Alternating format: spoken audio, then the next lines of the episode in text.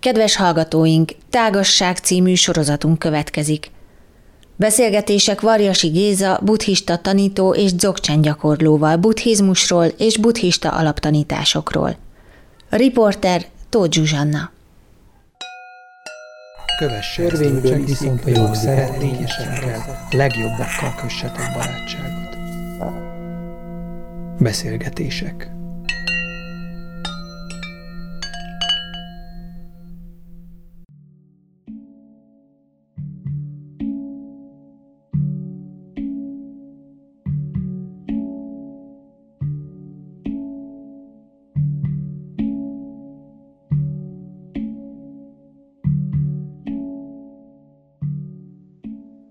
Üdvözlöm a hallgatókat! Tóth Zsuzsanna vagyok, és a mai alkalommal Varjasi Gézával fogok beszélgetni a buddhizmus egyik alaptanításáról, a mulandóságról. Ez tehát a elsőre talán egyszerűnek tűnő, de, de hát ahogy az alaptanításoktól megszokhattuk, annál mélyebb gondolat vagy fogalom, ezt fogjuk egy kicsit itt körbejárni. Én is üdvözlöm a hallgatókat, sziasztok, jó napot, szia Zsuzsi! Örülök, hogy itt vagy, és akkor vágjunk is mindjárt bele. Ugye a, a, az egyik legalapvetőbb buddhista tanításról van szó, sőt, még ugye annál általánosabb dologról is, tehát ez egy olyan, olyan univerzális emberi tapasztalat, ami, hát amihez nem kell buddhistának lenni. Tehát ez, ez tényleg mindenkinek húsba vágó élménye, és ugye egy nagyon kiterjedt dologról beszélünk, tehát nem csak a legsúlyosabb formáiról, tehát valaminek a pusztulásáról, vagy egy embernek a haláláról, hanem a folyamatos változásról, a cserélődésről, tehát tulajdonképpen az életnek a folyamatos áramlásáról is. És az első kérdésem az lenne hozzád, hogy miért kap szerinted ennyire fontos helyet a buddhizmusban a, a mulandóság gondolata? Uh-huh.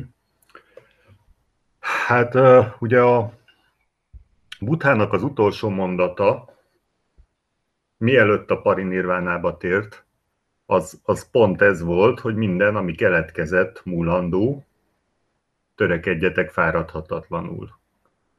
És ez egy, ezt akkor, akkor mondta, amikor végső álomra hajtotta a fejét. Ebbe így bele lehet helyezkedni ebbe a szituba, hogy, hogy meghal valaki, aki közel áll hozzánk mondjuk, vagy, vagy mondjuk mi magunk, és még fontosnak ö, tartjuk közölni ezt. Most nyilván a, a Butha esetében ez nem egy szimpla halál volt, ugye azt mondják, hogy belépett a parinirvánába. Ez jelentsen bármit, ez a végső felébredés, vagy a, vagy a, a végső megigazulás, vagy a, hát ezt, ezt, ezt lehet, lehet köbözni, hogy úgy fogalmazzak, ahogy egy barátom szokott. Minden esetre, hogy ebben a pillanatban ezt még elmondta, ez azt jelenti, hogy biztos, hogy fontosnak gondolta ezt. Minden követője ott volt, ők ezt hallották, ez egy nagyon kiélezett helyzet volt. Ugye tudjuk a, vagy, tudjuk, vagy nem tudjuk a körülményeket, de hogy egy, egy hosszú tanítással töltött élet után 80-81 éves korában Butha gyomorrontást, mérgezést valamit kapott, és úgy döntött, hogy e, ezt a, ezt a lehetőséget kilépési pontként használja ugye az elhordott kabátjából. És akkor még, a, még ezt az utolsó tanítást megadta a tanítványoknak, úgyhogy biztos, biztos vagyok benne, hogy, hogy nagyon-nagyon-nagyon fontosnak gondolta, és hogy ez, ez túlmutat egy ilyen ilyen egyszerű és laza kis tanácson. Valószínűleg ez egy, ez egy ilyen eszenciális tanítás lehetett. Mert ugye a, halál, a halált, meg a mm, betegséget ugye körülveszi a félelem. És Ugye minden félelem végső soron egy ilyen haláltól való félelem, vagy legalábbis arra, arra vezethető vissza. Most nyilván, hogyha egy, egy veszett kutya, kutyától félek, akkor se feltétlenül és csak a fájdalomtól és a betegségtől félek, hanem ez egy egzisztenciális félelem. Tehát a, a, egy olyan félelem, ami a, a, a létemet fenyegető ö, félelem. Hogy megsemmisülünk, vagy elvesztjük az azonosság tudatunkat, tehát hogy nem, nem feltétlenül csak fizikai megsemmisülésről van itt szó, vagy elvesztjük a kontrollt az irányítás felett, és akkor bármi megtörténhet. Vagy, vagy minden máshogy alakul, mint amit el tudunk viselni. És akkor megsemmisül valami, és ami a, a létünkhöz alapvető fontosságú. Tehát ezek rendkívül félelmetes perspektívák, és ezek a, ez általában ez a táptalaja a félelemnek. Most persze na, ez most egy kicsit nagyképűen nek tűnik, de, de ugye hozzá lehet tenni, hogy azt, azt pedig egyáltalán nem lehet tudni, hogy a halál kapuja hova nyílik. Tehát, hogy jelenség szinten ez úgy néz ki, hogy a, a, aki, aki távozik, az nem elérhető. És a többi ezzel kapcsolatos elképzelés az vélekedés, vagy magyarázat, vagy hit, vagy következtetés, vagy hasonlítgatás, vagy mese, vagy találgatás. Tehát, hogy igazából nem nincs hozzáférhető információ, hiszen onnan még nem tért meg utazó, ezt tudjuk. És akkor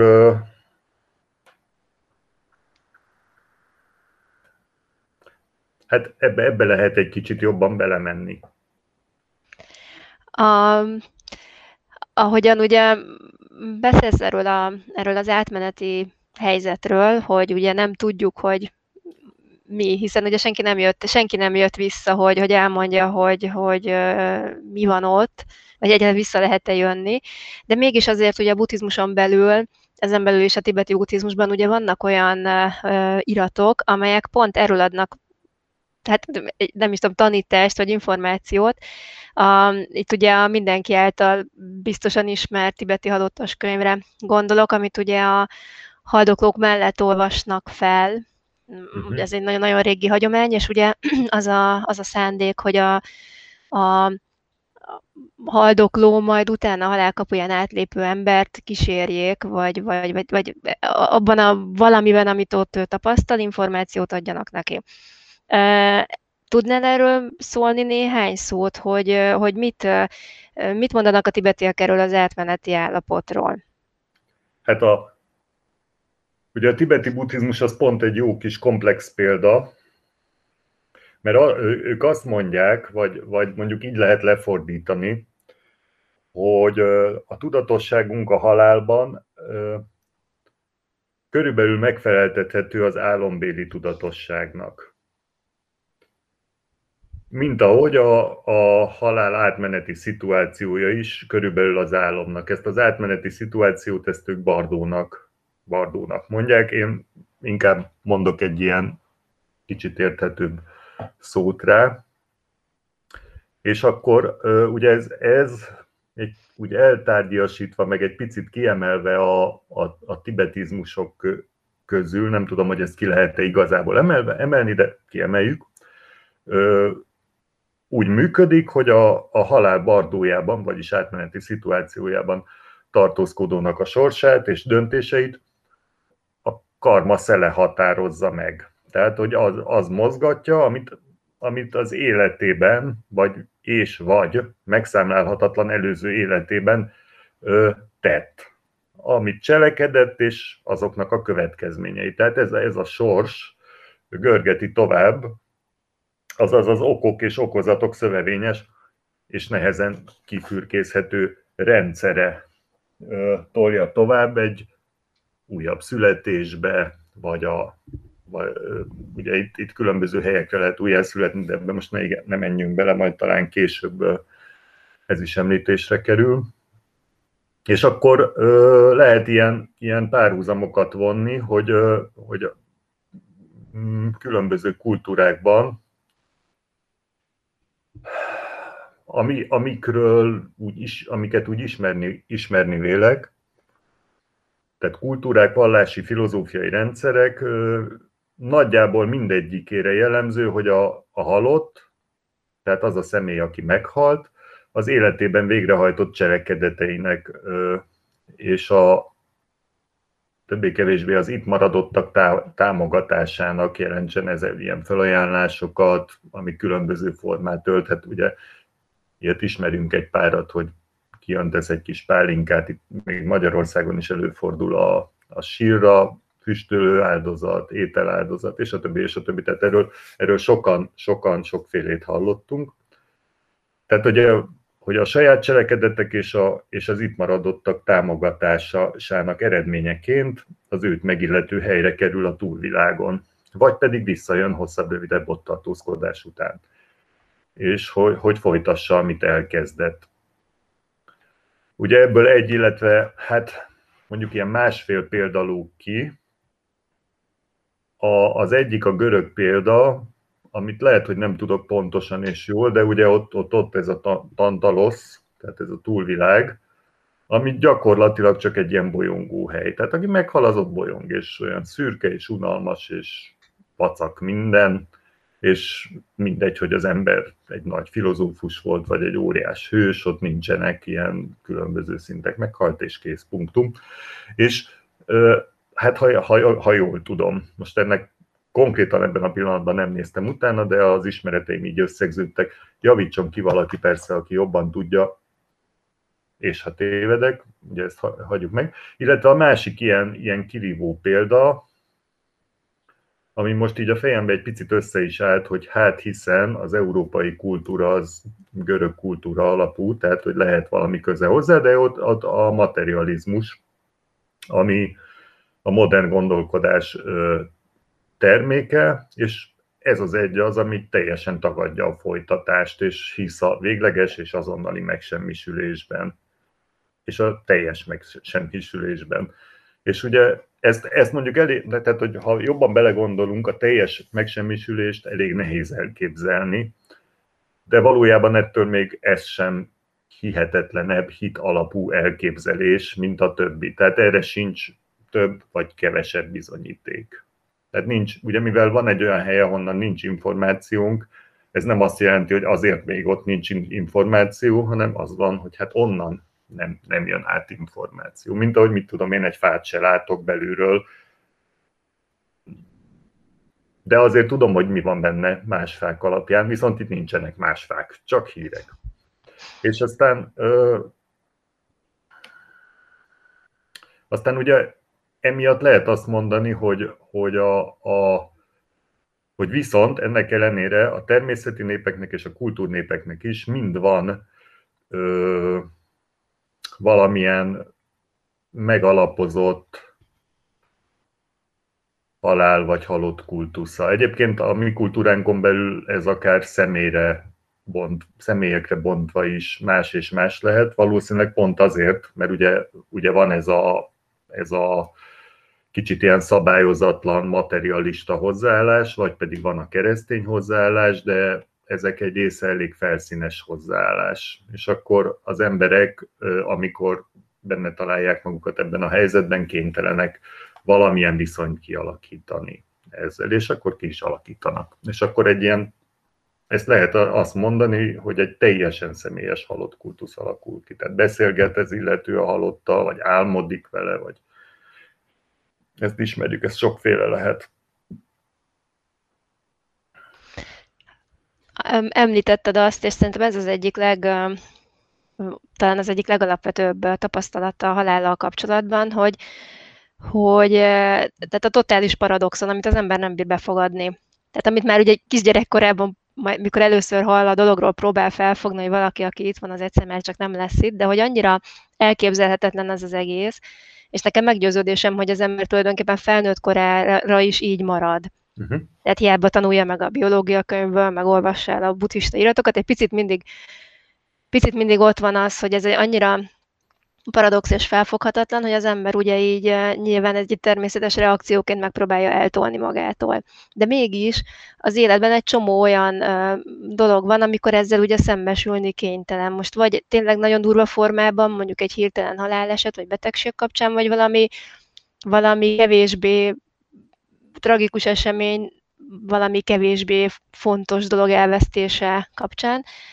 És az lenne a következő kérdésem, hogy hogy szerinted, a, ha, ha picit meg tudunk barátkozni ezzel a az elgondolással, hogy, hogy, hogy a halállal, meg, meg, meg az elmúlásnak minden formájával, és ezzel tudjuk élni a mindennapjainkat, akkor szerinted nyerhetünk ezzel valamit? Ez hát az első kérdésem az, az, hogy szerinted van erre lehetőség, ha igen, akkor hogyan? És mi, miért, miért, miért jó, vagy jó-e egy olyan embernek, aki, aki megtanul ezzel a tudattal együtt élni napról napra? Megbékélni vele?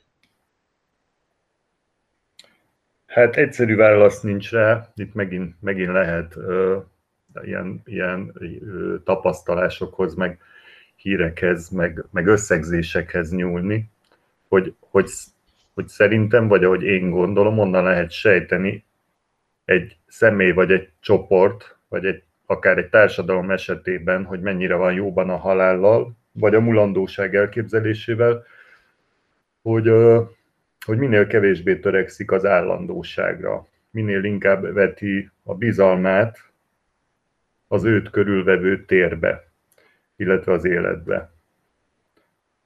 Szóval, hogy minél mm, bátrabb. Kívülről ez esetenként úgy tűnik, hogy, vagy úgy jön le, hogy az illető sorozatban vakmerő, nem törődöm, vagy akár indokolatlanul, oktalanul, következetlenül cselekszik. És ha a környezet más beállítottságú, tehát hogy nem, nem ennyire, ö, hogy mondjam, nem ennyire van jó barátságban, akár a halál, akár a mulandóság, akár a muland, mert ugye a mulandóság az nem csak a halálról szól, hanem egy csomó mindenről, tehát hogy azok majd ez, ez szerintem később egy, egy picit behozzuk még így a, a szellemi út kapcsán, hogy, hogy, hogy a, a fennálló dolgok elmúlásáról. Tehát, hogyha, hogyha a környezet, környezet jobban ragaszkodik, akkor a, ez a kiszámíthatatlanság terhes lehet a környezetnek. És az azért túlzó egyszerűsítés lenne a mulandósághoz való jó viszonyt ilyen abszolút értéknek jelölni, de azért ö, szerintem egy felvetésnek jó, hogy az egy érték. Ö, most akkor egy kicsit elmegyünk az indiánokhoz, vélt vagy valós indiánokhoz, tehát a, azokhoz, a, azokhoz a, a nemes indiánokhoz, akik lehet, hogy csak a fejünkben léteznek, ugye, vagy amerikai őslakosok, és nekik van egy kifejezésük, ami, ami elég pontosan leírja az őket körülvevő térbe vetett bizalmukat. Ők hajlandóak voltak azt kijelenteni, hogy jó nap ez a halára, és ehhez méltóan is cselekedtek. Ez nekik azt jelent, jelentette, hogy bármi jöhet, ő kész van magammal, vagy magával, tehát mint hogyha magammal lennék kész, meg a dolgommal. És akkor majd a nagy szellemmel folytatjuk, vagy ahogy ők hívják, még a nagyapával. A többi az ő dolga. Tehát, hogy, hogy én így elkészültem, minden jöhet. És, és nekem az a gyanúm, hogy, hogy ez a pillanat, mikor ezt ki kellene mondani, így vagy úgy előbb-utóbb mindenki esetében eljön, vagy eljöhet, tehát nem árt erre gondolni. Erre ismerünk egy másik kultúrából is egy, egy, egy hasonló bátorságú mondatot. Valószínűleg ott is ugye egy, egy, egy komoly beavatott mondta.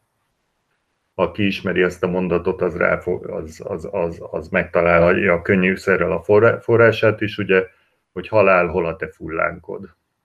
És ez szerintem egy az előzővel elég jó párhuzamban van. Illetve itt van a, a, a Dalai Láma, aki a, a halált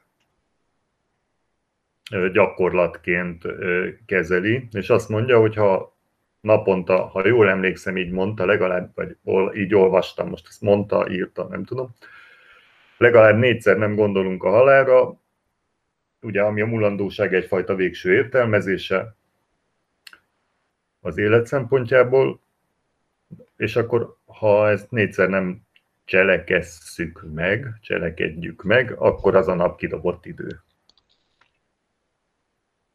És akkor ennek a, ennek a kontrája, ugye a, a lehetséges másik oldala pedig az anyagi javaknak a hajszolása, a túlzott anyagi stabilitásra való törekvés, és ez elég látványosan egyfajta tágabb értelemben vett egzisztenciális szorongás és bizonytalanság kompenzálása, vagy, a, vagy az egyensúly ellensúlyozására tett kísérlet. És ez ugye azért az adott színnek indokolt, szinten indokoltnak látszik, hogy, hogy az anya, anyagi ö, dolgokba vetett, ö, vagy fektetett energiákkal súlyozzuk le gyakorlatilag ugye a, a félelmet, ami egy már, tehát ellensúlyozzuk inkább a félelmet, ami egy másik dolog. De egy ismerősöm egyszer erre meg azt mondta, hogy a koporsón nincs zseb. De ami tágabb értelemben véve azért ennél egy sokkal nagyobb dolgot jelent. Nyilván, nyilván mindenki látott már ilyen rajzokat, hogy ugye a koporsónál áll a halál, és akkor megy a gazdag ember a kis aranyos zsákjaival és viszi. Tehát, hogy nyilván, nyilván hogyha, hogyha túl, túl megyünk ennek a, ennek a mm, ez az egy, egyszerű jelentésén, ez a humoreszk jellegén, akkor, akkor ennek azért van egy, van egy nagyon mély üzenete, hogy, hogy, hogy mi az, amivel, amivel bánnunk kell. Illetve ugye egy másik világból, az állatok világából tudunk ide, vagy tudok én ide emelni egy, egy példát, amit, amit egy ilyen, ami egy természetfilm részlet volt. Most az, hogy az állatok világa miért, miért fontos, vagy egyáltalán miért játszik majd szerepet ebben a beszélgetésben, ez később ki fog derülni.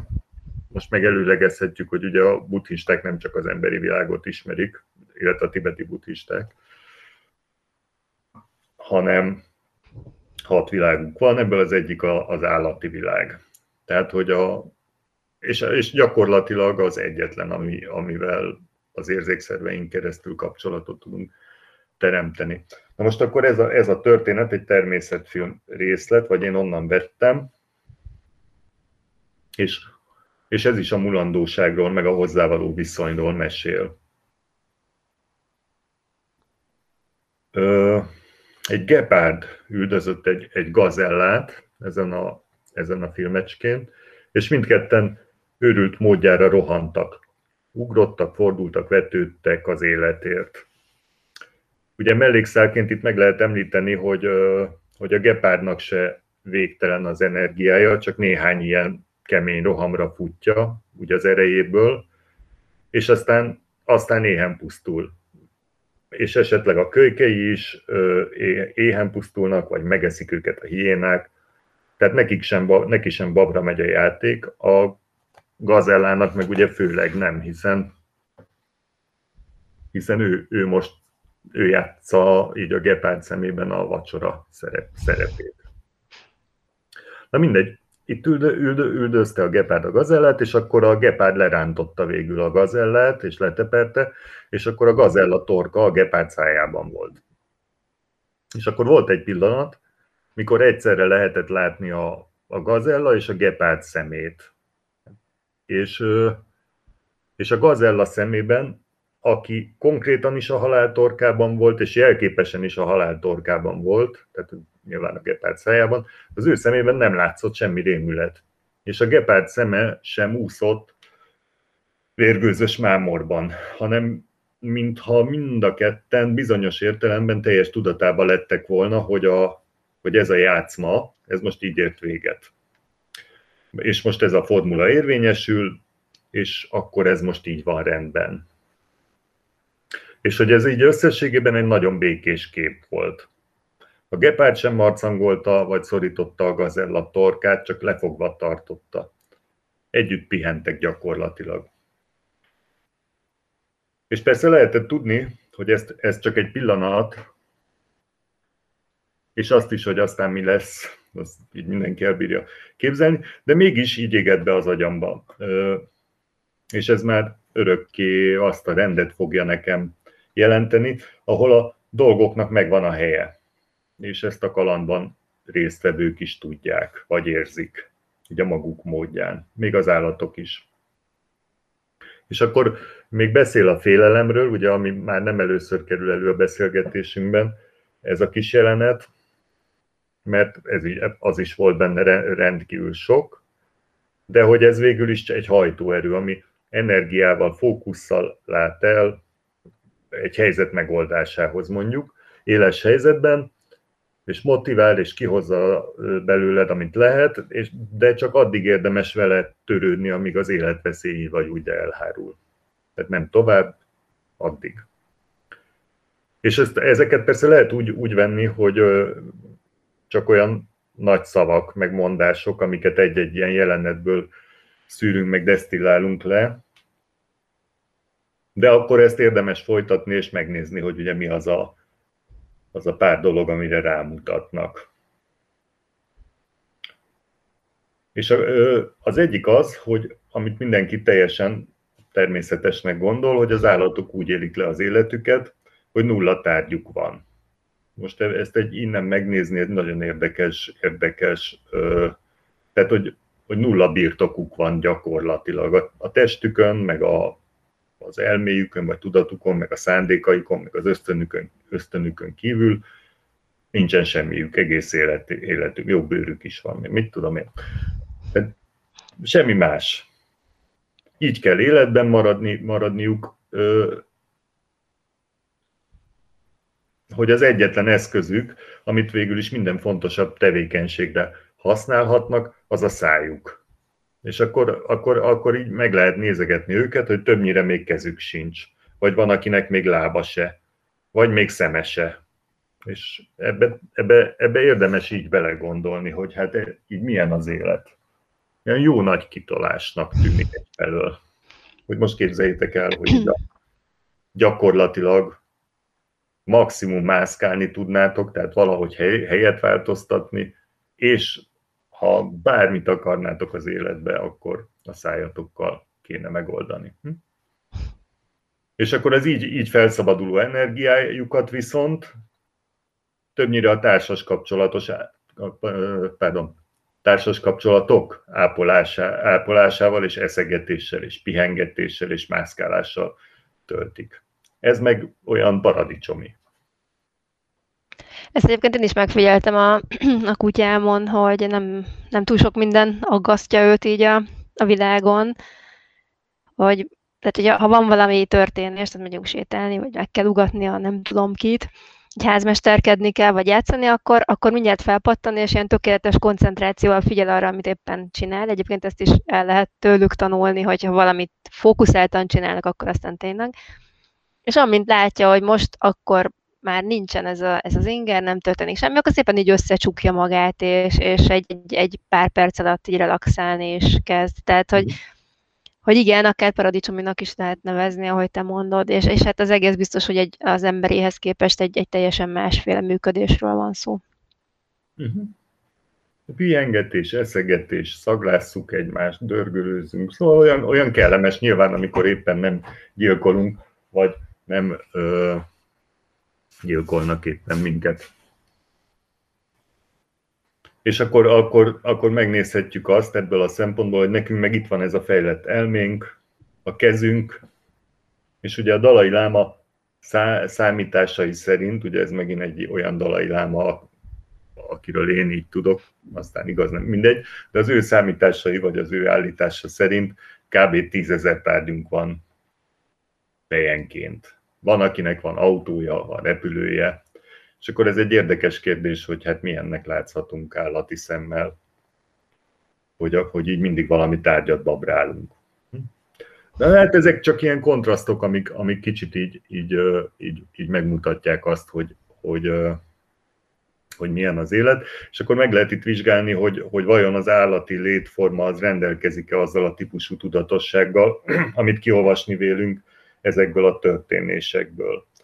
Vagy csak automatikusan, spontán, így teljesen magunktól felruházzuk őket olyan tulajdonságokkal, érzelmekkel, ami így az emberi viselkedés mintájára mintájára hát most ide rosszul hangzik az, hogy történik, mit mondjak a, a mondatot. Jó lesz, a, jó lesz történik. De egyébként erre tényleg etológusok is felhívják a figyelmet, hogy, hogy az ember hajlamos ugye kivetíteni a saját dolgait a, nem tudom, a kutyájára jellemzően, és valóban nagyon sok, meglepően sok mindenre képesek, meg meglepően sok ilyen logikai dolgot, meg gondolkodási folyamatot végig tudnak vinni, de, de tény, hogy nagyon sok mindent meg nem csinálnak, amit nekik tulajdonítunk. Tehát az például biztos, hogy nem félnek az elmúlástól. De ahhoz kellene, hogy legyen egy olyan én tudatuk, meg olyan időtudatuk, ami, ami szerintem túlmegy az ő képességeiken. Hát igen, ez, ez, egy, ez egy, hogy mondjam, Igazából ugye nem csak az állatokkal kapcsolatos kérdés, hanem az emberekkel kapcsolatos kérdés is, hogy én most így nézlek, és akkor kiolvasni vélek az arcodból, vagy ugye az egész millióból, ami körülvesz, egy hangulatot, amire így vagy úgy de reagálok. És lehet, hogy, lehet, hogy, hogy épp ebben a pillanatban egy egészen más szituáció, sőt valószínű, hogy épp ebben a pillanatban egy egészen más szituációban vagy, mint amit én így így nagyjából a, a rólad és az egész világegyetemről való összes ismeret, ismeretem következtében ugye rád vetítek. Ez, ezek, ezek projekciók, és ugye akkor az állatokkal is ö, kb. Így, így bánunk. Nem is biztos, hogy fontos ugye végigrágni azt, hogy az állatok vajon mennyire tudatosak, ez ilyen, ilyen személyes, személyes kérdés nekem például hogy mert ugye az etológia, meg a biológia, meg egy csomó ilyen gia tudomány, mm, meg a személyes tapasztalatunk, amit említettél, az, az abba az irányba mutat, hogy az állatok fajonként, egyedenként, mint az embernél is, különböző szintű és az adott döntéshelyzetekben, cselekvésben megnyilvánuló bizonyos tudatossággal, vagy az emberi tudatosság bizonyos szintjének megfelelő tudatossággal akár személyiséggel is bírnak. Nekem most a kedvenc ilyen kutatásom, ilyen populáris tudomány a, a Debreceni Egyetem, ami a verőköltő bodobácsok személyiség jegyeit vizsgálta, és tudjátok, a verőköltő bodobácsok azok a kispiros rovarok, amik a fák kérgén szoktak így tavasztól őszig millió számra átsorogni, és többnyire, mit tudom én, épp közösülnek is, mert eléggé erős a fajfenntartási ösztönük. És a Debreceni Egyet egyébként meg, meg lehet találni a neten ezt a, ezt a kutatást, így ezzel az egy-két keresőszóval, és egy, egy rendkívül érdekes, ugye választottak erre, hogy, hogy hát ugye nyilván a pontos kísérletet nem írták, írták le, csak úgy nagyjából, hogy, hogy nagyon más inger választ adott ugyanarra általunk föltett, bizonyos módon ugye föltett szituációs kérdésre az egyik bodobács, és a másik, és ismétlődően, és akkor ebből lehetett tudni, hogy ez a bodobács nagyon máshogy éli a világát, mint a tök ugyanolyan másik bodobács. Szóval e, idáig jutottunk, jutottunk mi, és akkor, hát ugye a tudomány, és akkor, akkor, akkor vannak a természeti népek, és az egyik ilyen, a, a kedvencem, az a, a, az Arszenyev regény, a Derszú Zala, ami egy dokumentumregény, tehát hogy, hogy egyszerre, egyszerre ír, ír le egy valós történetet, és ugye, ugye ezt regényes formába teszi, tehát a háttere mindenképpen legalább részben igaz elég híres is, készült belőle film is, de ugye elérhető könyvformában is, egyébként elég jó fordítással. És akkor a, ez egy tajgai benszülött vadász, ez a Derszó És ő, ő Ugye az egész életét gyakorlatilag lehet mondani, hogy a tajgában élte le. A tajga az egy, az egy vagy, vagy, a, vagy abban a tajgai őserdőben. Ezt pontosan most nem tudom, mert elég régen olvastam a, a könyvet, és érdekes módon inkább a filmből légtek be jelenetek az elmémbe, úgyhogy itt egy, itt egy, itt egy ilyen havas, fenyves eső, ős, bocsánat, őserdőt képzeljünk el, ahol az emberek mászkálnak, és hetente, vagy két hetente, vagy havonta találkoznak egymással ilyen kis gyűjtőpontokon, amikre lehet tudni, hogy az az ember már ott él, mit tudom én, mióta a környéken, vagy otthon van, vagy elment egy kéthetes sétára.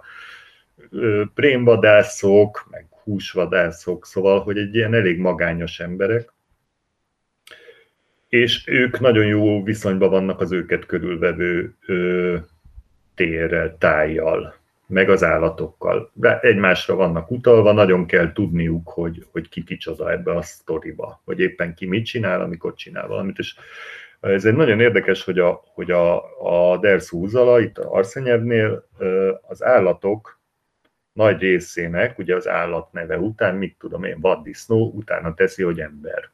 Tehát, hogy nem, nem azt mondja, hogy egy vaddisznó meg egy ember találkozott, hanem egy ember találkozott, meg egy vaddisznó ember találkozott, meg egy tigris ember találkozott. Sőt, ugye egy kicsit ez a totemizmus, vagy, vagy mint a japánoknál a sintoizmus, hogy a, hogy a, a hold is ember. És akkor ez egy elég nehezen megfogható dolog, mert már eleve az, hogy, hogy miért tesszük oda azt, hogy, hogy, hogy ember de valószínűleg azért, mert nem a formáját ugye figyeli meg a, a létezőknek, nem úgy csoportosít, mint mi, hanem a, a térben betöltött szerepét. Tehát, hogy, hogy, hogy például Szóval annak mi, és, és akkor neki, neki, neki tudnia kell azt, hogy, hogy, hogy hogy működnek ezek a különböző emberek különböző szituációkban. Milyen, most idézőjelbe téve, rituálékat lehet eljárni, vagy kell eljárni ahhoz, hogy az a, az a mondjuk társas tánc az ő részére jól végződjön. Amikor mondjuk találkozik egy egy, egy, egy, egy sötét, sötét éjszaka egyszerre találkozik a, a vadászember, a tigris emberrel, meg a holdemberrel. És akkor a holdember az kihúzhatja a pácból, ha tudja, hogy a tigris emberrel hogy kommunikáljon. Tehát, hogy ez egy ilyen nagyon, nagyon erős dinamikájú helyzet, amit, amit, amiben így bele, bele, beleállni, vagy átlényegülni nagyon érdekes lehet, és akkor, akkor, akkor hogy mondjam, az ember megérzi azt, hogy, hogy, hogy ezek a természeti népek, meg a természeti népeknek a tagjai vajon miért, miért ismerik annyira mondjuk az állatokat, az állatok nyelvét, a növényeket, a növények nyelvét, tehát hogy minden pillanaton múlhat ugye az életük. És hát valószínűleg azok éltek túl, akik, akik hajlandók ezzel foglalkozni és akkor ezt levehetjük úgy, hogy egy, egy ismeret azokról a törvényszerűségekről, meg azokról a, tehát a dolog természetéről, ami őket körül veszi.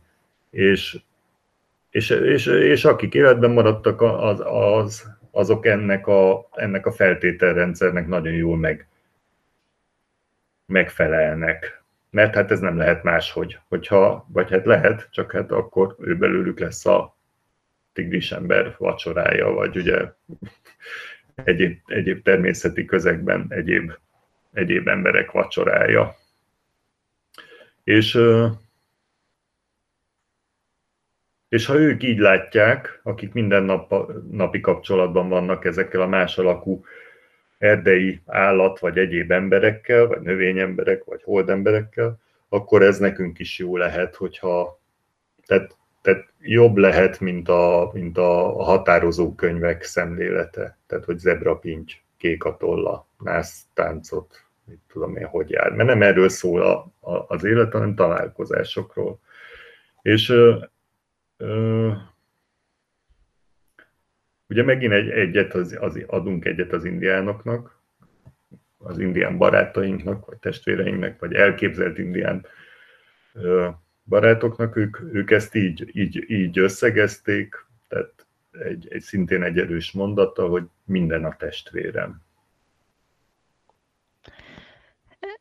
Ez a, az nagyon szép gondolat, és, és azt hiszem, hogy azt hiszem, hogy ez rímel arra buddhista értelmezésre, hogy ugye most a szenvedés, meg a, meg a mulandóság, meg az éntelenség, meg ez a sok minden, ami ugye az emberi életet körülfonja, az, az nézhető úgy is, hogy egy ilyen rémséges tragédia, és ugye mindenki, mikor tragédia sújtja, akkor azt hiszi, hogy ő ezzel egyedül van az egész univerzumban, és még rajta kívül soha senki nem tapasztalta meg, hogy milyen elveszíteni valakit, vagy valamit, hogy milyen megöregedni, vagy ilyesmi. De mégis azért, hogyha ugye kilép ebből a beszűkült tudatállapotból, akkor azért nyilván rájön, hogy hát ez egy, ez egy, ez egy közös tapasztalat, és vannak is kifejezetten olyan, olyan modern buddhista tanítók, akik azt hangsúlyozzák, hogy azért ennek a közös szenvedésnek, vagy hogy ne legyek ilyen drámai, az ilyen elégtelenségnek, vagy kizökkentségnek, van egy olyan aspektusa, hogy ez egy közös élmény, ami mindenkit összeköt. Tehát minden ember testvér, ahogy ugye, ahogyan az indiánok mondták, csak ugye nem pont erre gondoltak, de mégis van egy közös tapasztalat, ami, ami összeköt minket. És hát ezt nyilván ki lehet terjeszteni a, az állatokra is, hogy van, van valami olyan szövedék, ami ilyen, ilyen testvériségbe fonja az összes különböző szintű tudatossággal létező lényt. Igen, ez nyilvánvaló, nyilvánvalóan igaz, de, de, de ugye az előző történetnek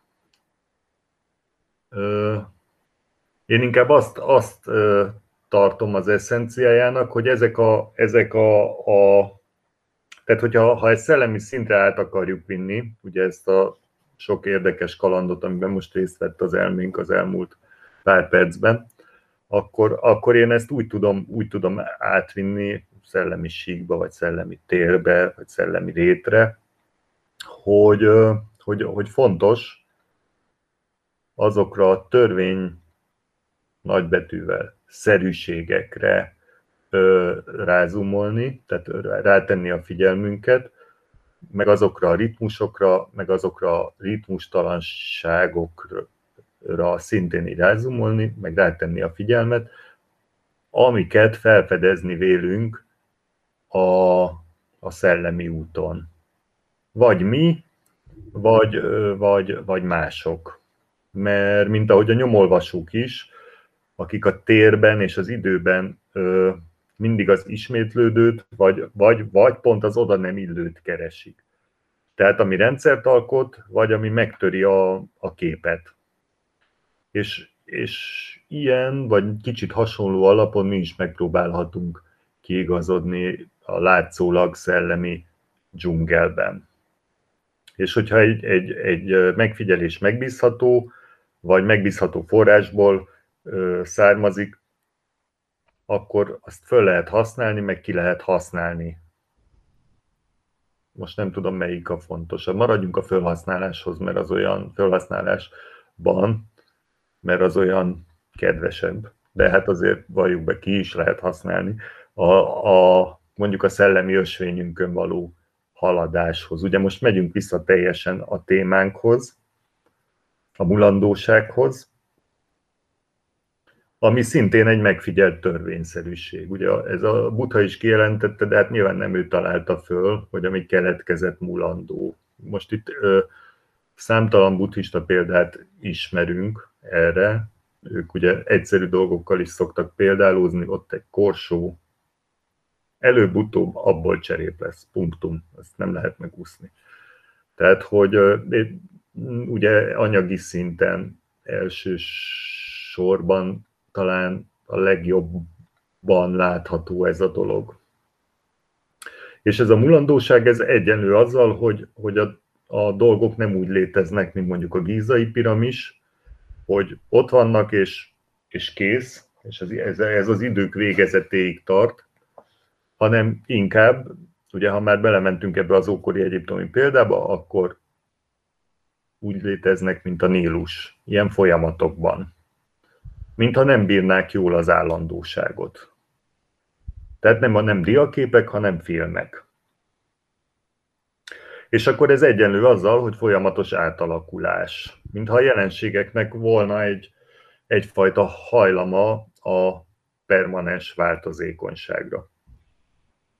Ez a külső és a belső világban is igaz, ha ez egyáltalán két különböző dolog. Ugye itt, itt ez, ez, már, ez, ez egy még mélyebb szellemi kérdésre mutat, de most ezt egyelőre nem bolygatjuk. Olyan, olyan ez, mint az entrópia fogalma a, a fizikában vagy a matematikában, hogy ö, minden mögött ott van egy törekvés, egy dinamizmus, most mindegy, hogy, hogy pontosan milyen irányban, de ez a dinamizmus minden rendszerben működik. Tehát nincs olyan, hogy valamit leraksz, és az örökké úgy marad. És akkor, akkor ami, ami miatt ez nekünk, nekünk jó, amiért örülünk neki, hogy le lehet vonni a következtetést, hogy a, a falak sem stabilak. Van egy, van egy régi barátom, most már inkább csak ismerősöm, mert nem lehet tudni pontosan ezeket, tehát hogy barát, ismerős, régen találkoztunk, ritkán találkozunk, de azért jobban vagyunk. Na ő, ő késbot és pusztakezes harcművészet oktató.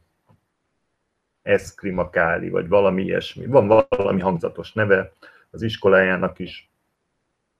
És ö, én pont ott voltam, és akkor instruálta a tanítványait és akkor azt mondja, ugye nyilván nem tudom szó szerint, vagy azt mondta, és nem tudom teljesen szó szerint idézni, de nekem ez volt a lényege, hogy hát egyrészt fontos, hogy itt, itt, itt ilyen a, a, a tanítványai, azok ilyen irodai dolgozók voltak többségében, és a testalkatuk is ilyen irodai dolgozó testalkat volt, anélkül, hogy ezt most én pro vagy kontra megítélném, de minden esetre nem, nem borzalmas óriások, meg izomkötegek voltak, hanem egy ilyen teljesen hétköznapi ember, aki akár az utcáról is bemehetett volna. Na és akkor ezeknek a tanítványainak ugye mondta ő, hogy, és akkor ez, ez majd mindjárt látszik, hogy hol, hol, hol igazol ide, ezek a tanítványok azért már haladottabbak voltak, láthatóan haladottabbak voltak késharcban. Én ezt így láttam, és azt mondta nekik, hogy, hogy, hogy egy ilyen nagy kopasz, tehát ilyen biztatásul mondta, hogy egy nagy kopasz kigyúrt, erőszakos ellenfél az első látásra csupa nemből áll. Tehát ha próbálsz hozzáférni egy harcban, folyton ilyen pajzsokba meg falakba ütközöl. De szem előtt kell tartani még egy ilyen kiélezett és veszélyes helyzetben is, hogy, hogy valahol biztos van egy, egy igen, egy rés a pajzson, a rés, rés a védekezésen, és akkor azt meg lehet fejteni. És akkor azt mindenkire rábízom, hogy elképzelje, hogy egy ilyen szituban mi a megfejtés, meg mit jelent pontosan, de nekem, meg nekünk ebben a helyzetben azt üzeni, hogy, hogy az életnek, meg a világnak, vagy akárhogy nevezzük, van egy ilyen őrült kedve a változékonyságra, és ezt, ezt a saját javunkra is fordíthatjuk. Például, amikor elakadunk az utunkon, és mindent megteszünk, hogy tovább jussunk, de nem megy, akkor vethetjük a bizalmunkat a, a mulandóság, meg az állandótlanság, meg a változás törvényébe, vagy törvényszerűségébe, vagyis ebbe a felismert szellemi ö, törvényszerűségbe, és akkor folytathatjuk a munkát elengedetten, lazán és csinálhatunk mást is. Úgyhogy, mert hogyha tartjuk az irányt, akkor a változás előbb-utóbb bekövetkezik, és akkor az elakadásból lehet, hogy haladás lesz. És ugye ez nem, tehát hogy, hogy ez, ez nem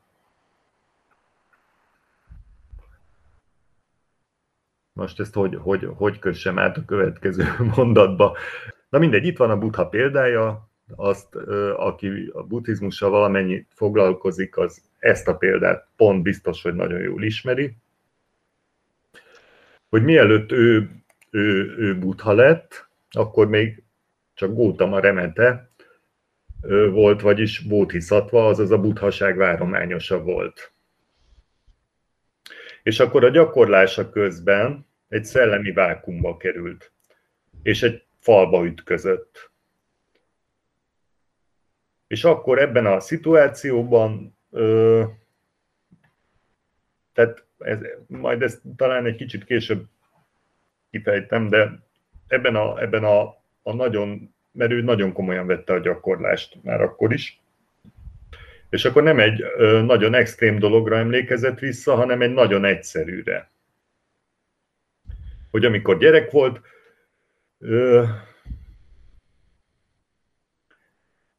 és egyszer, amikor az apja szántott, vagyis a most király lévén mondjuk az első barázda ünnepén az első barázdát húzta, vagy valamilyen termékenység ünnepet toltak a réten, akkor ő egy dzsambúfa, amit vadfügefának is mondanak, vagy ugye nyilván ez, egy, ez azért nem egy növényhatározás, te, te, te, te egy dzsambúfa alatt ücsörgött, és nem csinált semmit. Nem csak, hogy nem volt semmi dolga, hanem szándéka és tervesen volt. Csak épp hogy volt. Egy teljesen ilyen nagyon hétköznapi helyzetre emlékezett vissza. Amikor Hát nyilván ő úgy emlékezett, vagy ez most lehet, hogy az én fordításom, hogy teljesen magánál volt. Meg volt térve magához. Vagy hát valahogy így lehetne megfogalmazni, de és ez, ez fontos is lenne, de talán még fontosabb, hogy ezt most ne is fogalmazzam meg, hogy mire emlékezett vissza. Tehát volt egy szituáció, egy elengedett, egy oldott szituáció, ő egy rendkívül feszült helyzetben volt, folyamatos gyakorlás, tolta évek óta, tekergette a testét, visszatartotta a lélegzetét, stb. stb. Tehát, de, de nem, tehát nem volna ezt rossz pontosan megfogalmazni, ezt a teljesen egyszerű szitut ül egy dzsambúfa alatt. És, és, és nem, nem történik gyakorlatilag semmi. Ugye a, a hagyomány azt mondja, hogy gyá, az egyik gyána szintet érte el, az elmé, elmélyedés ö, egyik szintjét, de most itt mi ettől nem vagyunk közelebb, úgyhogy ezt most el is engedhetjük.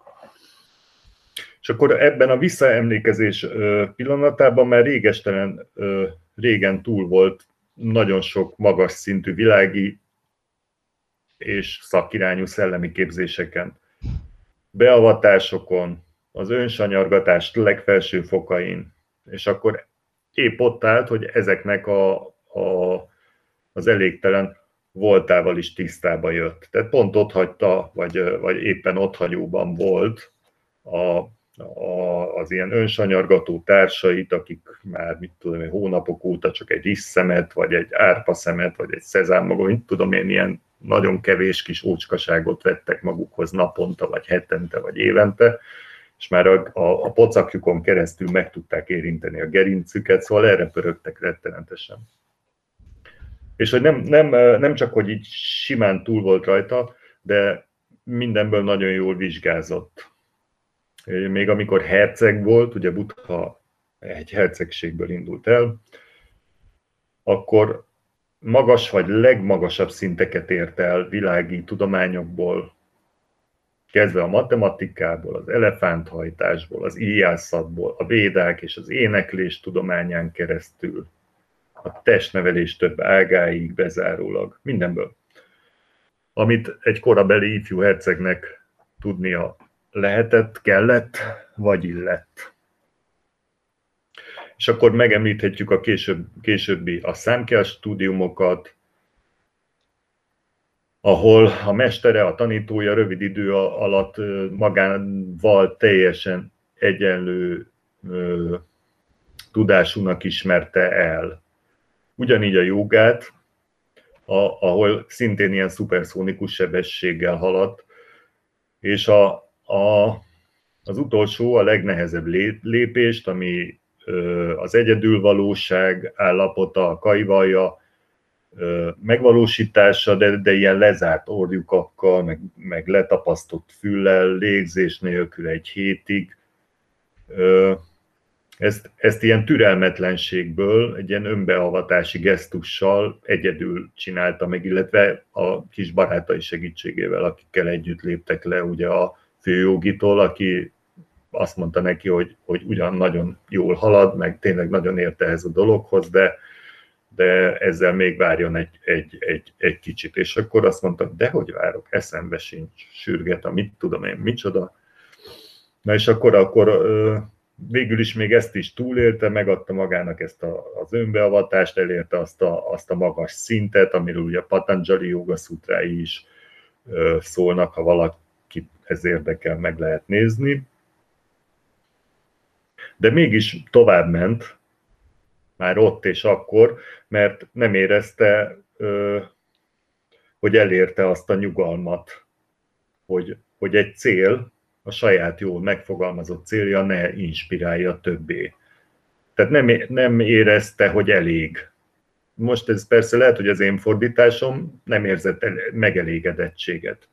Pedig hát ugye, mint azt most így már megbeszéltük, nagyon magas tudati szinteket tapasztalt és valósított meg, vagy pedig nagyon nagy tudati mélységekben tartózkodott.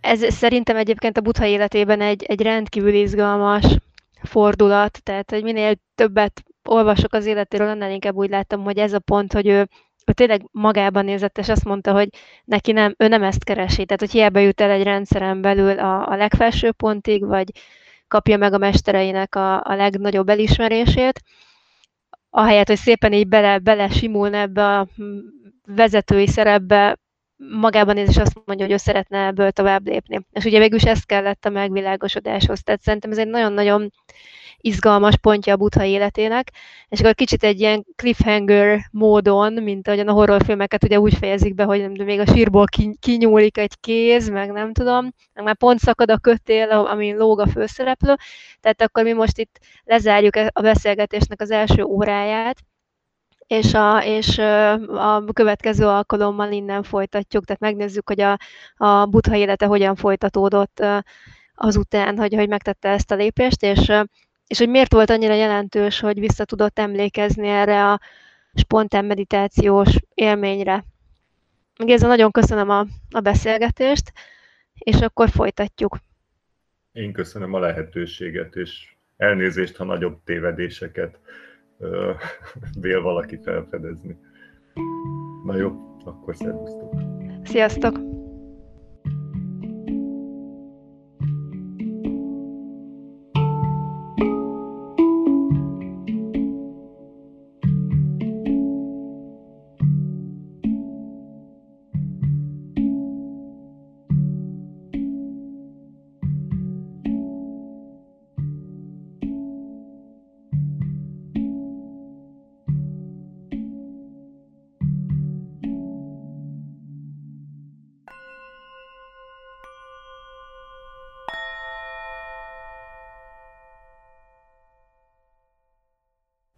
Tágasság című sorozatunkat hallották. Beszélgetések Varjasi Géza, buddhista tanító és dzogchen gyakorlóval buddhizmusról és buddhista alaptanításokról. A riporter Tóth Zsuzsanna volt. Köszönjük, hogy hallgatnak minket. Buddha FM Adásban a tan.